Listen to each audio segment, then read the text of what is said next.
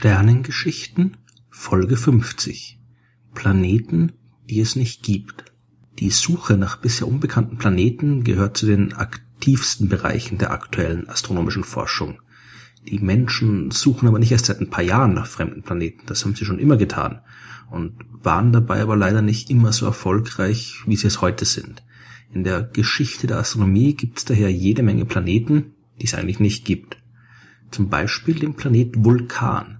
Damit ist jetzt nicht die Heimat von Mr. Spock aus der Fernsehserie Raumschiff Enterprise gemeint, sondern ein Planet, der die Astronomen im 19. Jahrhundert fast zur Verzweiflung getrieben hat. Die Geschichte von Vulkan beginnt schon viel früher mit der Entdeckung des Uranus im 18. Jahrhundert. Als der britische Astronom Wilhelm Herschel im Jahr 1781 diesen Planeten entdeckt hat, da war das eine gewaltige Sensation. Zum ersten Mal in der Geschichte der Menschheit hat man einen neuen Planeten gefunden. Die klassischen sechs Planeten, also Merkur, Venus, Mars, Jupiter und Saturn und die Erde, die waren natürlich immer schon bekannt. Seit es Menschen gibt und seit sie das erste Mal den Himmel gesehen haben, haben sie diese Planeten mit freiem Auge am Nachthimmel gesehen.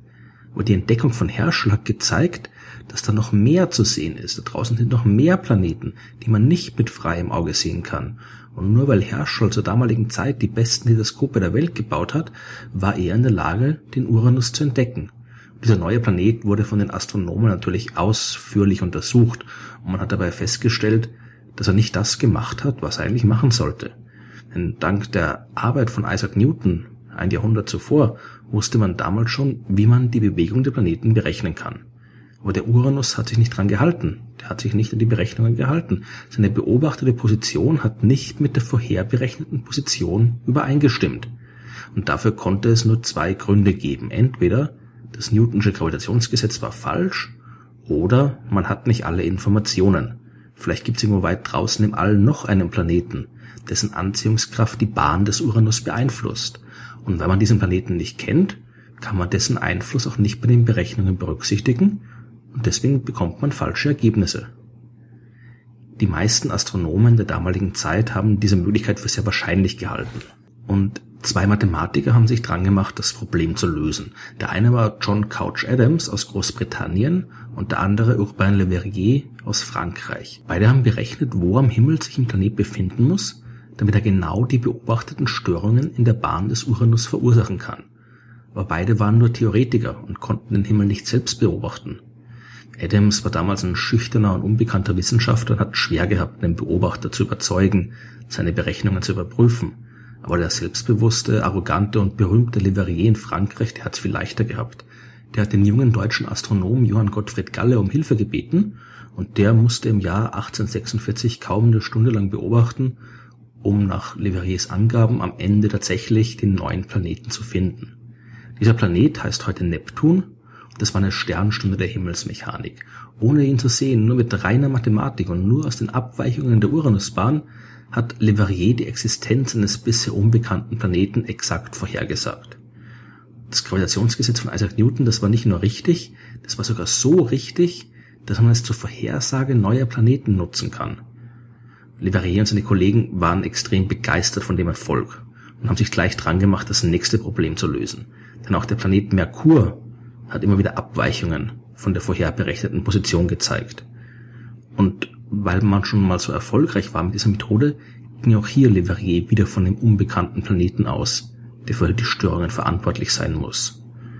Und dieser Planet muss sich noch innerhalb der Merkurbahn befinden und damit der Sonne enorm nahe sein. Und deswegen hat Leverrier diesen hypothetischen Planeten auch Vulkan genannt, nach dem römischen Gott des Feuers.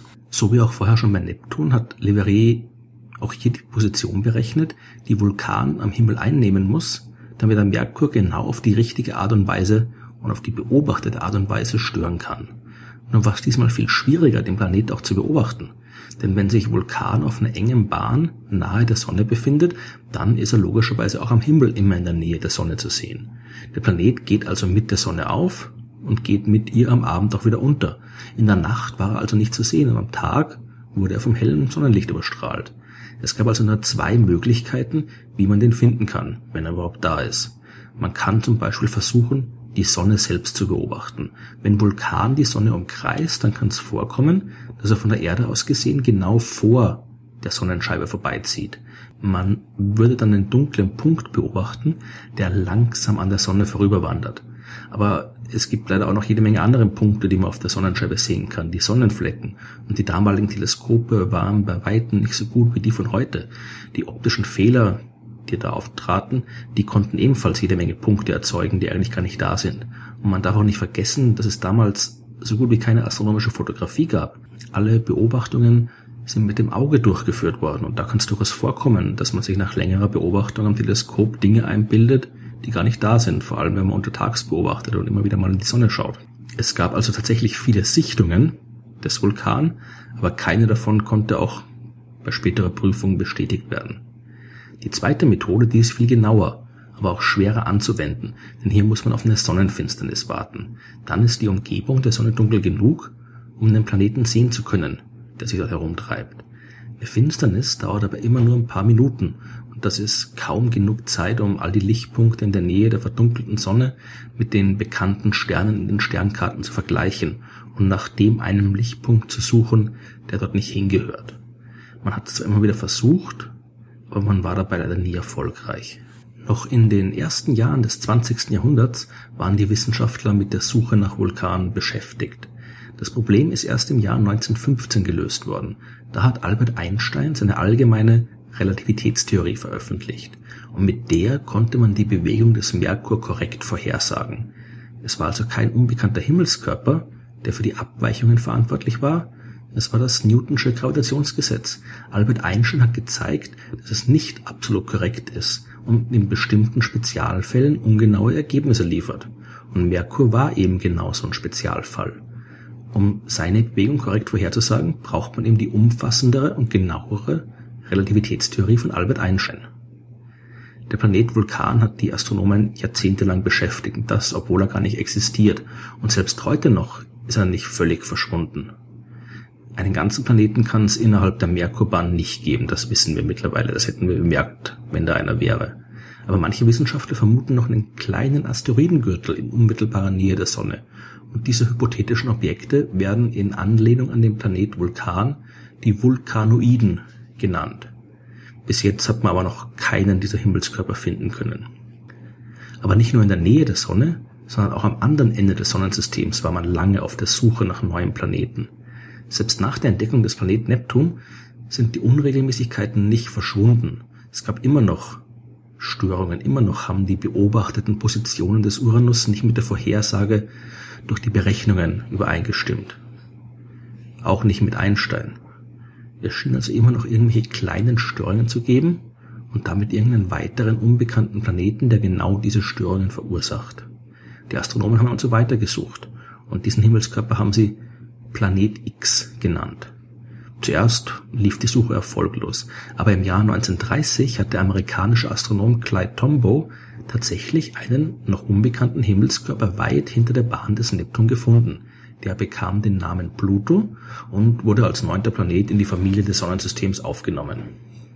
Der lang gesuchte Planet X, der konnte Pluto aber nicht sein, denn schon bald nach der Entdeckung hat sich herausgestellt, dass der viel zu winzig war, viel zu klein, um einen nennenswerten Einfluss auf die anderen Planeten auszuüben. Und als man dann 1992 in der Nähe des Pluto noch weitere kleine Himmelskörper entdeckt hat, da war schnell klar, dass der Pluto eben nur das größte und erste bekannte Mitglied eines großen Asteroidengürtels ist, der sich hinter der Bahn des Neptun erstreckt. Heute kennen wir dort ein paar tausend Objekte und es existieren noch viel mehr. Es hat allerdings noch bis zum Jahr 2006 gedauert, bevor Pluto auch offiziell der Planetenstatus aberkannt worden ist. Aber ebenfalls im Jahr 1992 gab es eine weitere Entdeckung. Die kam von der Auswertung der Daten der Voyager-Raumsonden. Die waren in der Zwischenzeit am Planeten Neptun vorbeigeflogen und haben dabei seine Masse so genau wie nie zuvor gemessen. Und als dann alle Berechnungen mit der neuen Neptunmasse durchgeführt wurden, da ist der Unterschied zwischen den Berechnungen und den Beobachtungsdaten auf einmal verschwunden. Es gab also nie einen Grund, nach einem Planet X zu suchen. Der Grund für die Abweichungen, der war nur die zu ungenau bestimmte Masse des Neptun. Es kann natürlich immer noch sein, dass sich irgendwo weit, weit draußen im Sonnensystem Planeten finden, die wir noch nicht entdeckt haben. Die müssen aber enorm weit weg sein, denn ansonsten hätten wir den Einfluss auf die Bahnen der anderen Himmelskörper schon längst bemerkt. Denn die bewegen sich alle genau so, wie sie es tun sollten, und man beobachtet keinerlei Abweichungen von den Vorhersagen. Wenn da draußen wirklich noch ein unbekannter Planet die Sonne umkreist, dann wird schwer werden, ihn zu finden. Aber das ist ein Thema für eine andere Sternengeschichte.